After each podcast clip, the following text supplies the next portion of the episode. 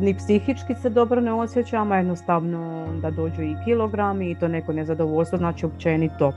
Nikad nisam onako 100% zadovoljna i uvijek mislim zapravo da može biti bolje, a jednostavno to je izuzetno teško postići, mislim. Ako težim stalno tom nekakvom boljitku, ne možeš ga zapravo nikad dostići. Pa stalno se osjećam krivo. Stalno sam nekakvom tom, ajmo reći, disbalansu. Dobrodošli u CDVita podcast Budi dobro, budi C. U današnjem podcastu razgovarati ćemo o mijenjanju navika, kako iskorijeniti loše navike i usvojiti zdravije, zašto je tako teško mijenjati se i održati teško stečene promjene. O tome naša psihologinja Tijana Debelić razgovara sa 41-godišnjom Irenom. U nadi da će se uz njezinu pomoć i savjete uspjeti ponovno pokrenuti, ali i ovoga puta održati željene promjene, Irena se obratila Tijani. Kako to da, da ste danas ovdje? Kako vam mogu pomoći? Kako biste mi eventualno pomogli da malo promijenim nekakve svoje neuredne navike življenja i kako bi, znači već ako donesem nekakvu odluku bila u toj odluci ustrajnija, znači da to provedem do kraja.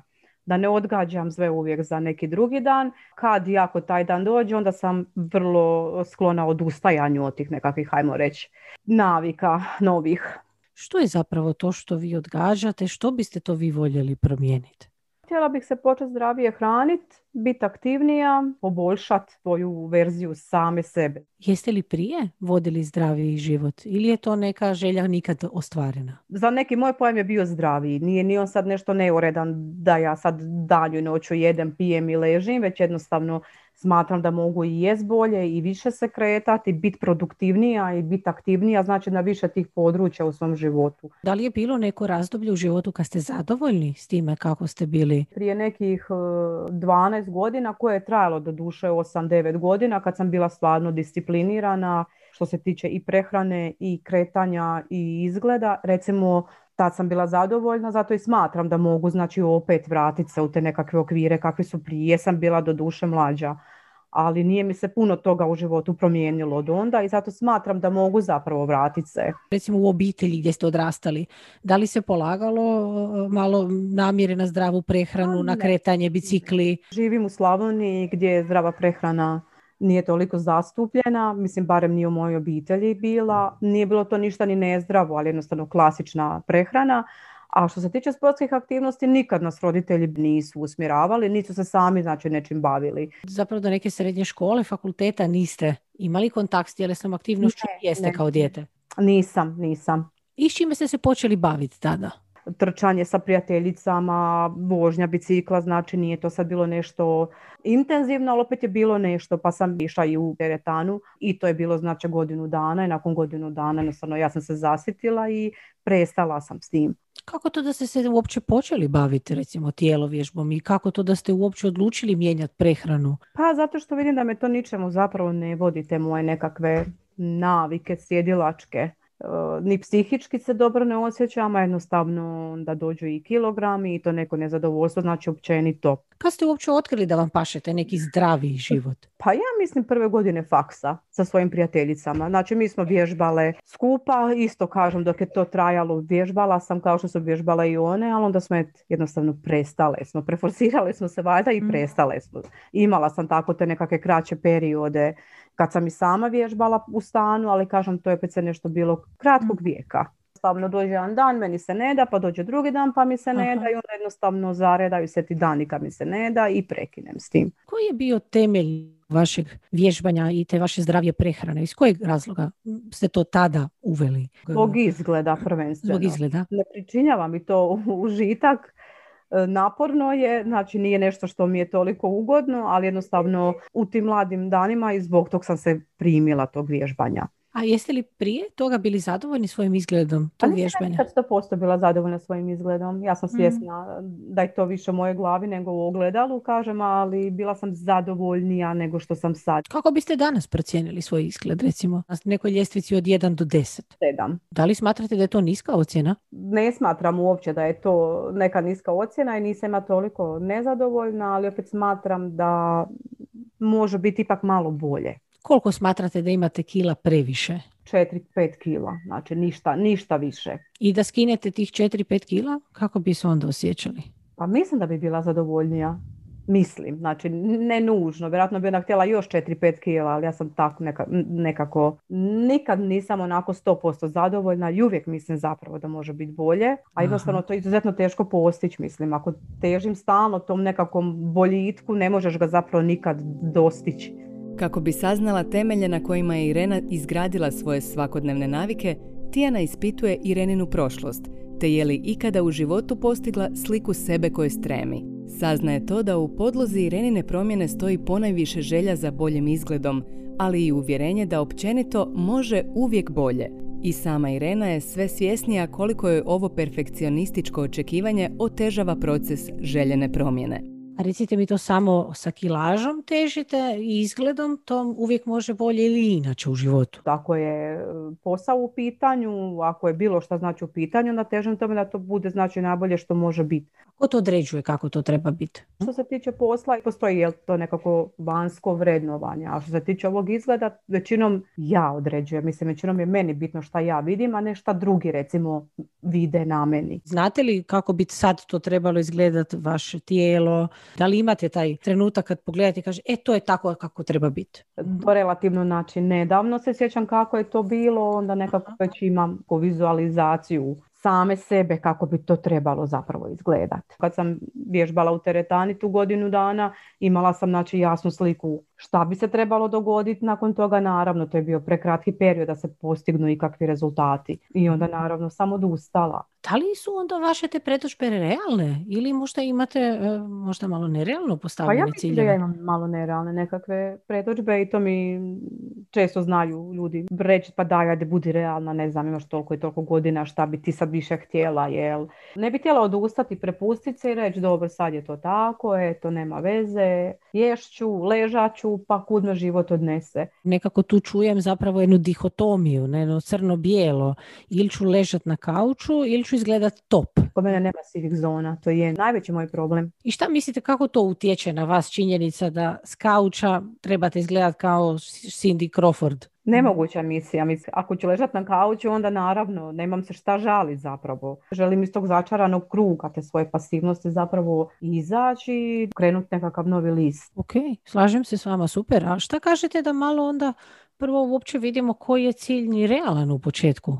I, I poslovno je tako kad nešto planiramo, imamo neke dugoročne ciljeve, na primjer, imamo i neke kratkoročne. Ne? Mhm. Da li je dobro ih odijeliti? Svakako. Kako to utječe na našu motivaciju ako recimo moj cilj je na jedan put sad imat neko tijelo koje sam imala pred deset godina kad sam redovito vježbala, ne znam, tri, četiri puta tjedno. I ako si sad postavim taj isti cilj, tu neku sliku sebe, koliko ću se ja uopće truditi u postići? To je kod mene što bi ja rezultate sad i ja bih ono, to strpljenje mi nedostaje. Prije sam mogla biti strpljivija i, i sve što je trebalo, a sad jednostavno nemam više u sebi, ne mogu se zainatiti samo sebi i reći, e sad je dosta, idemo pokrenuti se, idemo nešto napraviti, to što te muči i riješi, već jednostavno muči, muči, muči me muči, a kažem s druge strane, dođe dan kad si kažem, a joj, pa dobro, pa šta sad, ajde, ima i gori stvari u životu, šta se ljudima događa, ti sad šiziš, evo, što imaš par kila viška i što se nisi makla s.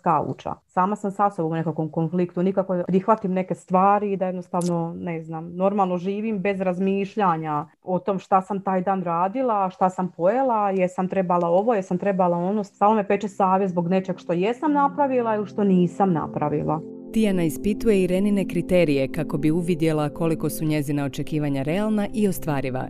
Naime, kako bi mogli nešto promijeniti, iznimno je bitno da su ciljevi koje smo si postavili za nas ostvarivi. U suprotnom, vrlo ćemo se brzo demotivirati i odustati. Također, bitno je da ne činimo jednu od misaonih pogreški na putu mijenjanja loših navika, ili je crno ili je bijelo. Takvo nas razmišljanje navodi na ekstreme poput ovog Ireninog, ili ću izgledati kao da mi je 20 ili ću se prepustiti i ležati na kauču do penzije. Za ostvariti željene promjene iznimno je bitan faktor strpljivost. Sad i odmah potreba je koja u Ireni i mnogima od nas zvoni kao alarm, ali koja minira svaku mogućnost da željene promjene i uvedemo. To znate da jako utječe na vašu motivaciju, je tako za promjenu? Da. Jer se vi zapravo stalno osjećate krivom? Pa stalno se osjećam krivom, da. Šta god učinili i onda to vas nekako još dodatno demotivira. Je tako? Pa da, da, točno tako, da. Ajmo vidjeti onda možda koji je zaista razlog. Da li vam je izgled dovoljan razlog za neku promjenu, za neko pokretanje danas? Ne znam, mislim, nije mi nikad izgled bio bitan u životu, niti smatram da, se, da sam izgledom išta postigla, niti smatram da sam izgledom nešto iznad prosječno. Tako da kažem, u momentu mi uopće nije bitno. Mislim, meni se neće kvaliteta života promijeniti, imala ja 3-4 kile više ili manje. Imam posao, obitelj i prijatelje, jednostavno niti tko vidi te 3, 4, 5 kila na meni, ali kažem ja mislim da bi se ja sama sa sobom nekako bolje osjećala kad bi stvarila taj nekakav cjelokupno zdraviji život. Ajmo vidjeti malo kako bi taj život vaš izgledao koji vi priželjkujete. Znači sad ono što uviđamo je tako je da izgled nije vaša temeljna vrijednost. A mi, ovo što ste rekli, ako nešto nam nije toliko bitno, toliko ključno u životu, onda se nećemo mučiti. Jer ono što ste mi lijepo rekli, vama nije nešto sad ludo ugodno vježbat, niti vam je užitak e, stalno paziti šta jedete ne? znači, izgled nam nije dovoljni motivator. Pa nije, očito nije. Izgled nam je jedan od, rekli bismo, benefita koji biste mogli mhm, imati. Ali mhm. što je zapravo ono čemu vi e, težite? To što ja čujem je da biste vi voljeli biti zadovoljni sobom. Da, točno tako. Jer ste promijenili neke loše navike i okrenuli se nekim zdravijim, da ste napravili nešto dobro za sebe. Kažem, bila sam i pušač jedno vrijeme pa sam i to presjekla i Odlično. počela sam pušiti kad je bio na lockdown, isto sam tri mjeseca pušila i isto sam to uspjela presjeći, ali meni se dogodio taj nekakav klik u glavi koji je jednostavno, kako se to dogodilo ja ne znam, ja sam bila svjesna cijelo vrijeme da ja se ja toga moram ukaniti, da me ne čini dobro i ja sam to uspjela. Dogodio se nekakav klik u glavi i to je jednostavno bilo bez previše razmišljanja i filozofiranja i dramljenja, ja sam to ostavila. Mislim da imam neku snagu i sposobnost da mogu nekakve, neke stvari presjeći i promijeniti, mm pogotovo koje su tako bitne za zdravlje. Što mislite da je kod pušenja bilo presudno? Kako to da ste uspjeli prestati pušiti, a ne uspijevate se e, pokrenuti u vježbanju, na primjer? Pa zato što pušanje vidim da je normalno štetnije od manjka aktivnosti fizičke, to mi je bilo, mislim, svjesna sam ja dok sam i pušila te cigare da to ja sebi ne činim dobro. Jeste imali neke nuspojave negativne već tada dok ste pušili? Nisam imala nikakve nuspojave, već bilo mi je fino i godilo mi, ali jednostavno cijelo sve vrijeme bila svjesna da s tim moram prestati. Nije ni bio neki veliki problem, jer znam šta se može dogoditi kao posljedica pušenja, mislim. A što se može dogoditi kao posljedica pušenja? Pa bolesti, one sve razno razne. Koje bolesti, recimo? Pa najčešće rak pluća, to mi je onak nekako uvijek, mislim ko puši da će definitivno dobiti nešto tako što naravno nije pravilo i nije nužno. Ima li još neka bolest koju povezujete sa pušenjem? Rak grla, ždrijela i sve ove, ajmo reći, bolesti, ajmo reći malo koje su nisu toliko strašne, mislim, bronhitis i ostale stvari. A što je sa nedostatkom fizičkog kretanja? Rekli ste mi, pušenje je opasnije.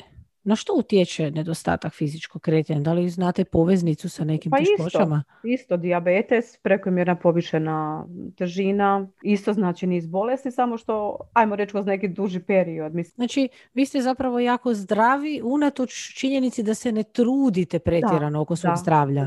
Da, što vam zapravo malo, kako bismo rekli, otežava, je tako? Jer ako pa, čovjek osjeti... Točno, točno. Imam dobar imunitet, premda ne uzimam ništa posebno, niti vitamine, niti išta što moje, recimo, prijateljice stalno se pucaju s nekakvim tim stvarima i unatoč tome opet se razbole. Ali evo ja kažem, stvarno ne pazim ni na šta, zdrava sam sve u redu i normalno to, to mi je opet jel, dok je u redu idemo, jel tako? Mm. To meni je drago i neka to tako ostane, ne? Ali ono što možemo prepoznat je da definitivno je to malo vama i otegotna okolnost, je tako? Jer ako imam problema zbog nečeg, onda malo lakše je nama onako mm. ljudima, je tako, se pokrenuti u nekom smjeru. Ako vidim da unatoč tome što možda se ne trudim nešto uludo, opet dosta dobro izgledam za svoje godine, odlično se osjećam za svoje godine, pa realno zašto bih? To je jedan dio moje osobnosti koji tako razmišlja, a onda drugi razmišlja skroz suprotno. A, to Kako je suprotno?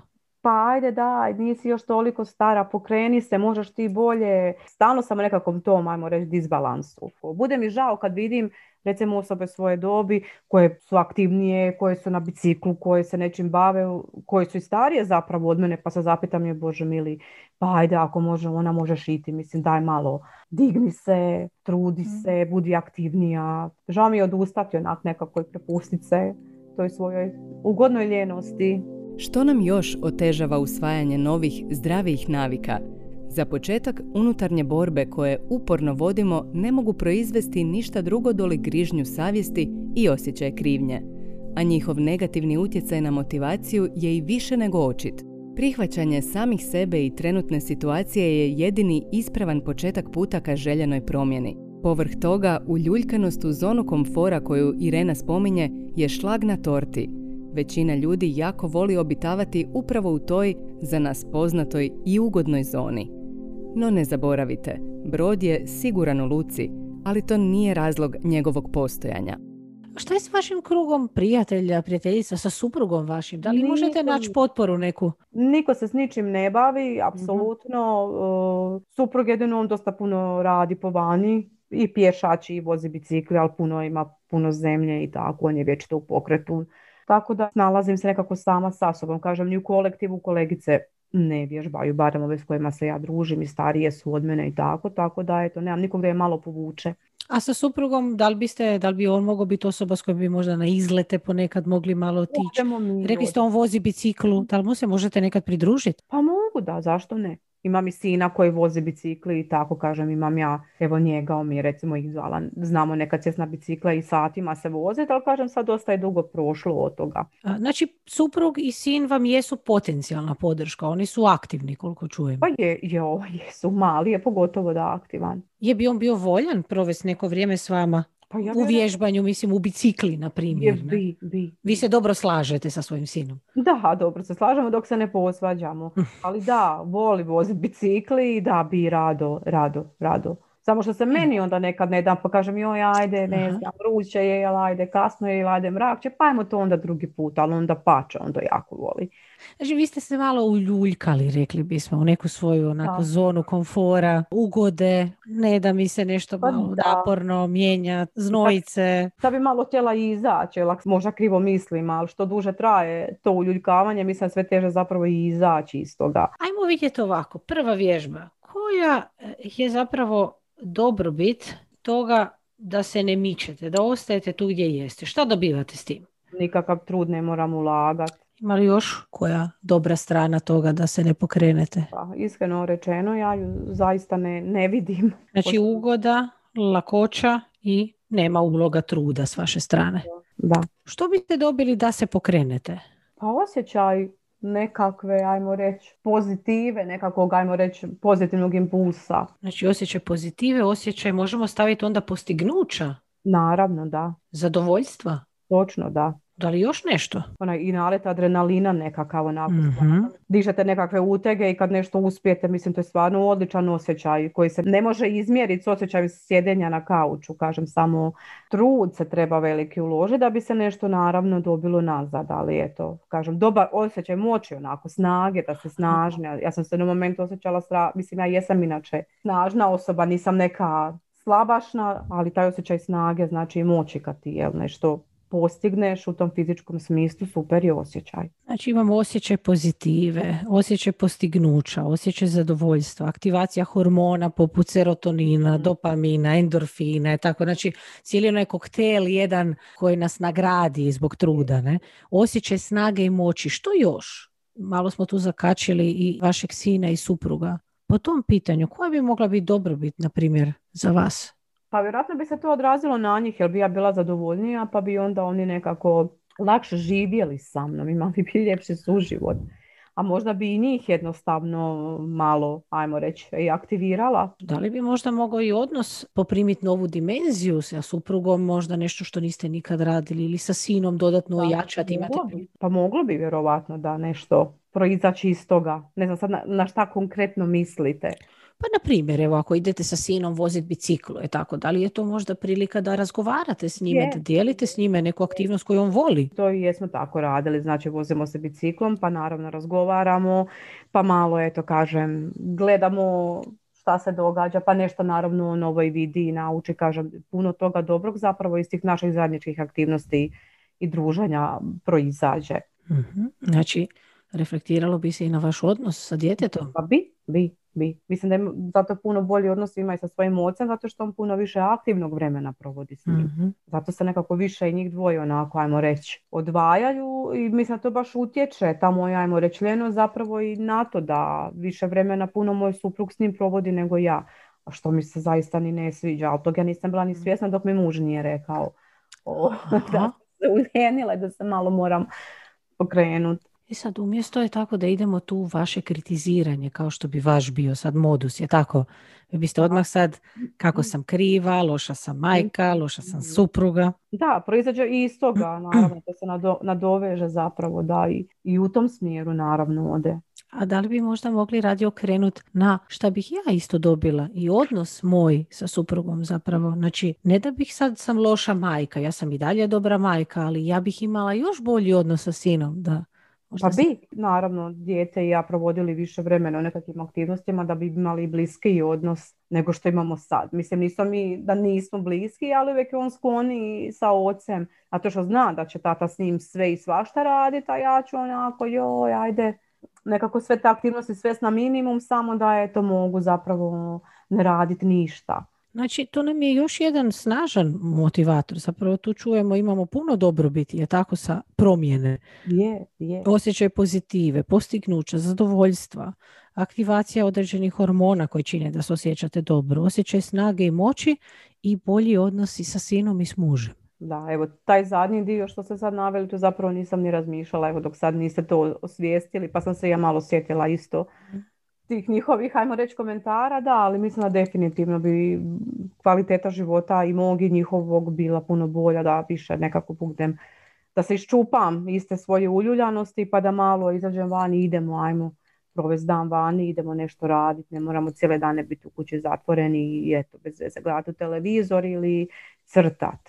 Da li bi to onda mogao sad biti jedan malo dodatan pogurivač još? Pa bi. Pokretač. Bi, bi. Mislim čak i više nego sve ovo navedeno. Mislim da bi Aha. zapravo to mogao biti glavni pokretač te nekakve moje promjene.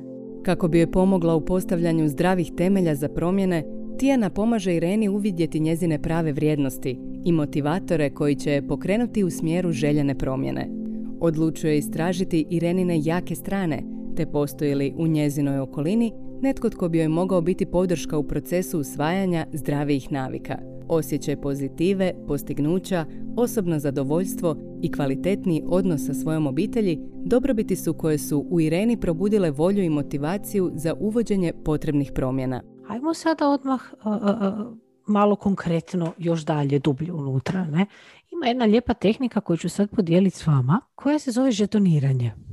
Na čemu se ona zasniva i što to znači žetoniranje? Ovako malo glupo zvuči naslov, ne? Ali to je jedna kognitivno-behavioralna tehnika koja e, nam pomaže u čemu? U izgradnji novih, boljih ponašanja. Zašto? Mi ljudi je tako e, e, uvijek usvajamo ponašanja na principu nagrade i kazne. Je tako? Znači nešto napravim dobro, to jest nešto napravim, nagrade me za to i što ću ja najčešće napraviti? Da li ću to ponoviti ili neću? Pa ako smo nagrađeni da ponovit ćemo. Ako nešto učinim i kazne me, da li je vjerojatnost da ću to ponoviti visoka ili niska? Niska. Ok. A malo smo sada pojednostavnili, ne ima tu sad nekih četiri različitih, to jest dve nagrade, dve vrste kazne, ali mi nećemo sad toliko ulaziti u teoriju. Ono što je nama bitno je da a, a, se nepoželjna ponašanja, je tako, ono što želimo prestati raditi, se recimo i gase ili ignoriranjem normalno ili kaznom, znači moramo kazniti nekoga da bi neko ponašanje negativno prestao raditi, ali je još korisnije ako gradimo novo ponašanje, to je ovo što o čemu mi Mhm. pričamo, je tako što vi govorite. Mi nećemo sad vas kažnjavati. Vi sebe automatski što kažnjavate za ono što ne radite dobro, je tako? To radite već Da. neko vrijeme. Da. Do čega vas je dovelo? Jeste li zato počeli nove navike bolje koristiti? Nisam, ne. Samo sam još dublje nekako potonula u to nekako, ne mogu reći beznađe, ali u taj nekakav obrazac ponašanja. I sad, nama je tu korisno onda iskoristiti dodatak. A to je što? Nagrađivati se za nova zdrava ponašanja koja usvajamo. Dobro. Puno korisnije nego li se kažnjava za ona loša. Ne? Ima Jer smisla, da. To nas demotivira. Ne? To je isto ko s djetetom. Je tako? Ako nešto malo bolje napravi, pa ćemo ga nagraditi za to. I onda ćemo što? Potaknuti da se još više potrudi. Dobro. Kako ćemo zapravo i ovu tehniku isto iskoristiti? E sad, ona nam je jedna dosta, rekli bismo malo onako komplicirana tehnika ovako na prvu. Ali njezina suština je koja? Da mi odredimo koje je to ponašanje koje recimo želimo izgraditi. To nam je prvo i osnovno. Koje bi bilo neko novo ponašanje zdravo koje biste vi voljeli izgraditi? Više se kretati, da. Fizička aktivnost, još više fizičke aktivnosti. Početi se više baviti fizičkom aktivnošću. Da li bi to mogao biti cilj? Može, može. Evo, znači zabilježite si takav cilj. Znači početi se više baviti fizičkom aktivnošću. E sad, kako ćemo mi vas nagrađivati? E, to jest kako ćete se vi nagrađivati? Pa to mi zovemo žetoni, ali žetoni mogu biti smajlići, mogu biti novac, je tako, mogu biti što šta, nešto Dobro. što će nam zamjenjivati zapravo nagrade. I sad ćemo to objasniti. Kako Može. to funkcionira? Znači mi da bi neko novo ponašanje poželjno je tako nešto što želimo, novu naviku neku usvojiti, izgradili, moramo ta, to recimo naše ciljana, sad ovo što smo stavili ovaj cilj je dosta kompleksan, više se fizički kretati. O tako, on baš nije nešto, rekli bismo, uh, postavljen ciljano. To je onako generalni jedan cilj. Ono što ste vi prije rekli, Mhm. dugoročni cilj. Je tako, više se Mhm, fizički mhm. kretati. Ok, ajmo sad vidjeti koja ćemo sve mala ponašanja koja su dio tog velikog cilja nagrađivati. Koje bi to sve bila ponašanja? Šta biste vi to sve mogli činiti, a da postignemo cilj da se više fizički krećete? Evo, mogla bih se ponovo učlaniti u teretanu. Mogla bih. Što još? Mogla bi e, bicikli srediti ponovo. Imate puno posla oko njega? Ma ne. Ali što još? Kod kuće malo vježbati. U kojem trajanju? Pola sata, dva puta dnevno, e, tjedno. Koje još ponašanje bi mogli nagraditi? A možda brzo hodanje, pa nekih 40 minuta recimo. Malen je grad, pa ga prehodam jako brzo. Je li to previše 40 minuta? Je šetnja lagana, da, da bude onako malo realni cilj. Ja, Da li bi ovo vježbanje kod kuće u početku moglo biti 15 minuta? Može, da. Da ne idemo sa onako, se sjećate što smo govorili u početku, da ne budu preveliki ciljevi u Može, početku. Pa lako mi vremenom Može, da. Šetnja lagana, recimo s nekim u društvu, sami. Pa sama najčešće se šetam. Ili sa djetetom, evo to bi bilo idealno, on voli toga. Aha. Koliko bi to trajala ta šetnja? Ne mora biti dugo, može biti isto 30 minuta, znači ne mora to biti nešto. Što je recimo sa, e, s ovom odlazak na vožnju biciklom? Da li bi i to mogla biti jedna Moglo bi naravno, recimo Aha. nedjeljom prije podne. vikendom to sa suprugom ili sa sinom ili... Sa sinom, sa sinom. Mhm. Da li možemo i neku aktivnost sa suprugom ubaciti?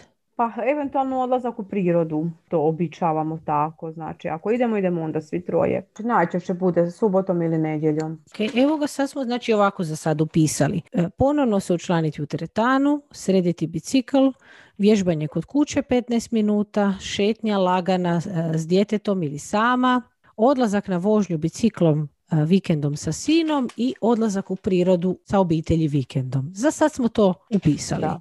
Da li biste odmah htjeli u startu krenuti u teretanu? Da li ćemo i to već staviti? Pa mislim čak i zapravo ne. Da bi to trebalo možda ostaviti, ajmo reći kao nekakav, nakon svega ovoga zapravo, da bi teretanu mogli zapravo staviti na zadnje mjesto. Ok, ovo ponovno učlaniti se u teretanu onda isto stoji vezano uz to, je tako? To bi mogao biti neki sljedeći korak možda. Da, da. Ovo mi djeluje realno i održivo i kad se stavi na popis ne djeluje kao nešto što se ne može zapravo ukomponirati u nekakav Mhm. redovni život. Ok, ali on nam je bitan što? Da vas pokrenemo uopće, je tako?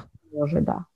E sad, ono što je tu sljedeći zadatak i što ćete vi naravno sve ćete ovo proći, tako ja ću vam ovaj obrazac dati vi ćete to doba malo izračunati si samostalno na ovom primjeru ćete si pomoć. Ono što mi određujemo sada je koliko svako to ponašanje vrijedi žetona, novaca, smajlića, čega god mi to odredimo. Što biste vi mogli skupljati? Da li imate recimo neku staklenku, neku vazu, da li bi mogli neke beđeve da vam budu žetoni? Što biste mogli, na primjer, neku igru iskoristiti? Mi najčešće nekakve smajliće, ajmo reći, koristimo aplikacije kartonske smajlića i tako, to nam je nekako do sad kao običajno bilo. Da li bi to vama bilo motivator? Što bi vi voljeli kao žetone skupljati? Bitna mi je ta nekakva simbolika koju on predstavlja tako da zapravo mi je svejedno šta bi to moglo biti. Ok, ajmo onda odrediti, znači da možda to zaista jest taj smajlić pa ćete probati. Toga imam na hrpi pa eto da se iskoristi onda. Hoćete ih na neku tablu si lijepiti u, u stanu, u kući ili u nešto bacat, skupljati u neku kutiju, gdje bi to smajlić? Imamo praznih kutica koje inače koristimo kao nekakve kasice, pa eto može znači kutica se iskoristiti za to. Ok, ono što zapravo je sad tu bitno je odrediti koliko nam svako to ponašanje vrijedi žetona. Dobro. Znači kad ja to ponašanje odradim, to je kad ga vi odradite, za to ponašanje ćete si određen broj žetona ubaciti u tu kasicu. Dobro. Ok, ono što nam je bitno je odrediti težinu je tako, jer nisu sva ponašanja isto teška. Od ovih što smo mi napisali, recimo srediti bicikl je manje ili više zahtjevno ponašanje od vježbanja kod kuće? najmanje zahtjevno. Ok, koliko ćemo da žetona recimo dati za srediti bicikl? A može jedan a sad ćete prema ovom principu nastaviti tako mhm. ostale. Ono što ćemo mi sad odrediti je recimo najteže ponašanje ovdje. Što vam je najteže od ovog ostvariti? Vježbanje kod kuće, 15 Vježbanje minuta? Kod kuće definitivno, tri recimo ili četiri, sad uh kako ćemo to rangirati, ali to bi bilo najteže. A onda imate ovo između šetnja lagana s djetetom, koliko bi to moglo biti? Može biti dva, jel to, Aha. ajmo reći, i radimo nekako. Odlazak na vožnju biciklom? To može isto dva. Vikendom sa sinom dva, ne više? Pa može, 13, sad koliko smo... Dobro, dobro, lako ćete promijeniti opet, je tako? Odlazak u prirodu s obitelji, koliko to često činite sada trenutno? Pa jedno mjesečno eventualno. Dobro, a voljeli biste svaki vikend, znači da li pa bi se trebali možda ipak nagraditi ovdje? Dobro, onda stavite, ne znam, četiri. I onda nam ovo vježbanje kod kuće možda raste i na pet? Je vam Može, to vježbanje kod kuće mi predstavlja stvarno naj, najveći problem. mm E sad, naravno da to trebate malo pregledati, je tako redefinirati, ali bitno nam je da to šta, ta skala bude što realnije. Tako, nju ćete redefinirati kada? vremenom. Vidjet ćete možda da vam neko ponašanje je jako teško, pa ćete mu dignut broj žetona, je tako. Ili ćete vidjeti da nešto full lako radite, pa ćete spustiti broj žetona, je tako. Nama je cilj da za ono što vam je najteže dobijete najveći broj žetona. Dobro. Naravno, je tako. E sad, ne skupljamo mi te žetone bez veze. Sad zapravo dolazimo e, do nagrada, jer vi te žetone onda mijenjate za nešto. Mhm, dobro. Nagrade određujete vi i određujete koliko žetona vrijedi ta nagrada. Da vidimo kako mhm. biste se vi to sve mogli nagraditi zapravo. Koji je vaš cjenik? Pa mogla bi eto pogledat televiziju malo, spavati, odnosno odmorit i nešto fino pojesti eventualno. Pa ne znam, možda neki evo sladoled. Znači nešto nezdravo po vašem? Pa, ajmo reći. Što još? Jer znate što ja čujem ovdje za sada? Kao da ćemo vježbati i sve to raditi da bi onda radili one iste aktivnosti kojih se pokušavate riješiti. Točno, da. Točno imate pravo. Znači treba biti nekakvi, nekakvi sitni gušti koji nisu štetni, ajmo reći, a opet koji čine ne. Pa izlazak, evo, znači izlazak sa prijateljicama na kavu. Što još bi moglo biti nešto od čega se osjećate dobro i da vam je nagrada? Za vaš trud uložen. Pa nekakav mali shopping, samo ne znam koliko je to zdravo, ali opet nema dobro, neki mali nekakav shopping, sitnica nekakva. Ne, Točno, ok, super. Da li postoji nešto što trenutno želite kupiti? Uvijek ima nešto što ja trenutno želim kupiti, tako da. Pita žena ženu. da, da. Kako biste se još mogli nagraditi? Da li možda uh, neka, ne znam, večera sa suprugom, date ili neka masaža, ne znam što, što još, u čemu vi uživate, što bi moglo vama biti nagrada? Pa ne znam, volim ići po kozmetičkim salonima, nekakav tretman eventualno. Još nešto što bi moglo vam biti nagrada, neka knjiga koju želite kupiti, neki tečaj koji želite upisati. E, ima li neka serija ili neki film, nešto u čemu vi posebno na TV uživate pa da to postane nagrada? Znači serija jedna konkretna, onda radije staviti pogledat seriju, jel tako, nego TV, jer na TV nema nikad ništa. Kako se zove ta serija? Pa zove se Sex, Sex Life. Znači, gledanje e, serije Sex Life koja je vama draga, ok. Rekli ste odspavati i odmoriti, da li bi to moglo možda biti neka prirodna nagrada koja će doći nakon što se umorite i dođete s biciklom? Pa naravno, treba uvijek malo sjesti odmoriti, tako nakon toga. Hm? Da li onda moramo nju upisati kao nagradu ili možda pa ne mora. Ovo što ste rekli sladoled, znači zapravo bi voljeli ponekad se nagraditi sladoledom ili nekom slatkim, ako sam vas dobro čula. Da, da. znači pojesti nešto slatko. Da. E sad, što nam je tu bitno? Da malo pazite, da vidite, da pratite. Prvo, mhm. koliko ćete kao prvo ovo, ovu svaku aktivnost, ja vam predlažem da možda i neke druge još nagrade si nađete. Ne? Ja nemam trenutno ideja. Ne, ne, mislim ne trenutno, nego da razmislite malo. Vidjet ćete kroz dane, tako nešto vam padne na pamet, nešto mhm, vidite. To mhm. nek vam postane nagrada. Zašto? E sad, pažnje šta tu stavljamo? Da ne bi sad postalo da vi svaki dan zamjenjujete žetone za sladoled, na primjer. Da, to, da kao malo dijete. Pa tako da tu, tu ćete se pratiti, je tako? Ako vidite da se tako nešto dešava ili da zamjenjujete sve žetone za gledanje serija, mhm. onda što radite? Zapravo vraćamo se na staro, ne? a vi to ne želite jer se ne osjećate dobro kada tako činite. Da.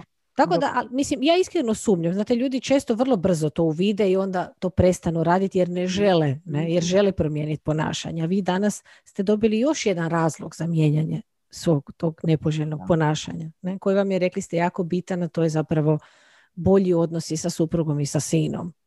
Da, točno. Pratit ćete kroz tjedan, možete si i globu ubaciti, to isto mhm. nije loše.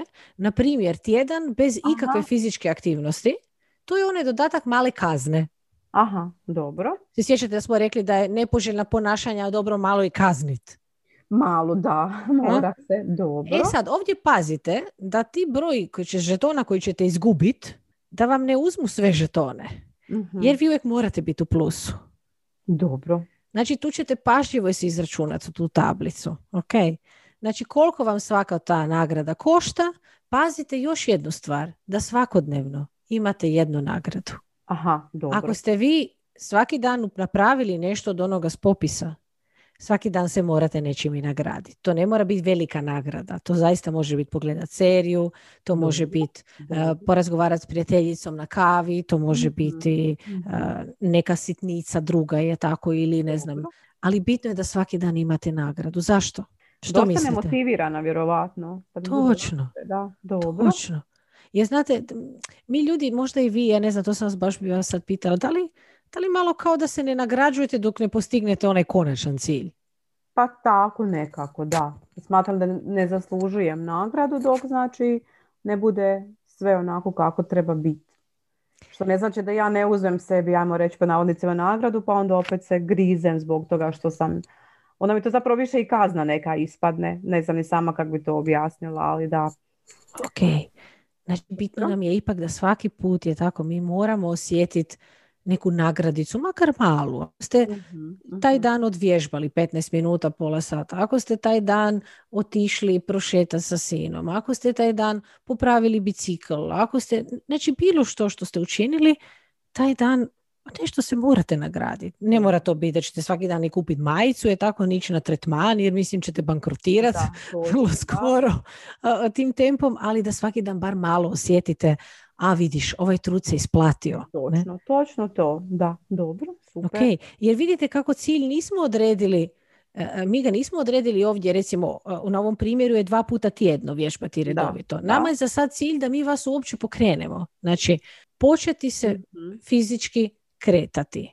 To nam je prvi i potkrepljujemo ona ponašanja koja smo rekli, njih nagrađujemo, a to je znači e, ponovno učlaniti se u teretanu vremenom, srediti bicikl, vježbati kod kuće 15 minuta, lagana šetnja s djetetom, odlazak na vožnju biciklom sa sinom i odlazak u prirodu sa obitelji. Kako bi joj pomogla napraviti plan promjene, Tijana odlučuje podučiti Irenu još jednoj kognitivno-behavioralnoj tehnici, žetoniranje – Evo nekoliko pitanja koja vas mogu voditi u usvajanju tehnike. Koji je vaš željeni cilj?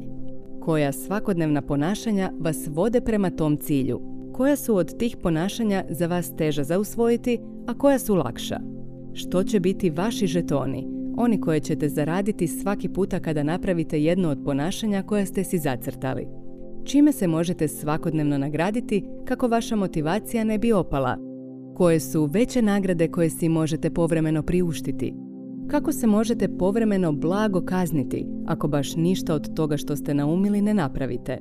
I ne zaboravite voditi dnevnik svakodnevno. Za početak pišite, a kako ju postepeno budete usvajali kao i automatizirali nova željena ponašanja, lako ćete prestati koristiti kemijsku i papir ili tastaturu za ove svrhe.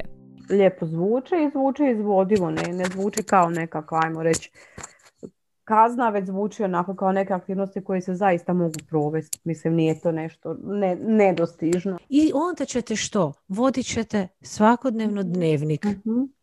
Ovako ćete si pisati datum, ponašanje, dobro ili loše, je tako dobro, poželjno, najčešće je tako će, će biti nešto što ste napravili dobro od Mhm. onih ponašanja koje smo naveli, koliko ste žetona zaradili ili izgubili, Dobro. zapravo onda ćete što? Još si dodati jedan stupac u kojem ćete onda upisivati razmjene svojih žetona. Znači koliko smajlića sam dala i koju nagradu sam uzela. Dobro. Dobro. I na kraju imate bilancu. Znate koliko žetona imate u kasici. Odlično. Lijepo izgleda i dobro je zamišljeno i djelo je jako zanimljivo. Malo ima i ovaj aspekt igre, je tako malo Da, iskorištavamo. da, točno tako, da. Da li ste voljni pokušati probati s ovom e, tehnikom? Da, zašto ne? Ja se zapravo e, radujem e, vašim novostima. Može. Ono što je vrlo bitno je evo, da svi zapravo e, podcrtamo važnost da je to jedan, kao prvo kad krenemo, jedna skica. Je tako i da će se Mhm. taj plan, kako ste lijepo rekli, odmah u startu mijenja. Tako ja vidim da ja sva ta ponašanja vrlo lako postižem, onda ću Mhm. polako početi dodavati teža. Ne, počet ću dizat, bit će vježbanje ne više 15 nego 30, pa će na primjer biti vježbati dva puta tjedno, pa će možda vremenom postati vježbati tri puta tjedno, je tako, ili će biti Super. Mm? Znači polako, polako kako ja zapravo se osnažujem i kako se vraćam u svoj mod onog zdravog ponašanja i vidim da sam snažnije, tako je ovo što ste rekli, onda nam i samopoštovanje naraste. Naravno, da. Mm. To je isto vezano usko jedno s drugim. Točno. Ja ju osobno jako volim i vidim da klijentima jako puno pomaže. Zapravo igra sa samim sobom. Da Točno. pobijediti ili izgubiti. Čujte, mi jesmo odrasli, ali svatkome od nas čuči jedno malo dijete. Ne? Da, je, je, točno. I štete je to ne iskoristiti u Mhm. izgradnji nekih novih lijepih ponašanja, tako zbog kojih se onda poslije možda osjećamo bolje. Samo onako dodatni e, mali savjet je da osvijestite a, kada se počnete onako kritizirati. Mhm. I šta ćete si napraviti s tim? Šta možete reći tim negativnim mislima koje vas krenu demotivirati ili onim drugima koje vam kažu ma ostani na kauču, sasvim ti je ovdje dobro. Pa, mogu ih oda- odagnati i ustati se sa kauča i idemo dalje jednostavno. Otre se tih negativnih misli i jednostavno samo makar izaći van i jednostavno bilo šta samo da se resetiram i da nekako ne počnem to vrtiti, vrtiti po glavi, jednostavno nekakvom aktivnošću zapravo jel, pobijem te svoje nekakve negativne misli i kritike. Ok, i sjetite se da su to samo kritike i da vam ne čine dobro. Da, I točno. tako. Da zapravo se ubijete s tim, da vam je još manja volja se onda Da, je, kauča. je, je, je, točno tako. Ono što je jako važno ne zaboraviti jest činjenica da je naš plan puta uvijek skica. Kako se osnažujemo i usvajamo željene navike, važno je postavljati nove, ponovno realne i ostvarive ciljeve, ali koji nas vode koračić dalje. Naravno, nikako do savršenosti, jer ona ne postoji, već do tamo kamo imamo mogućnosti i vremena stići. I ne zaboravite biti prisutni i uživati u tom procesu rasta i promjene, jer život nije točka odredišta, već put kojim kročimo do njega. Slušali ste CDVita podcast. Budi dobro, budi C.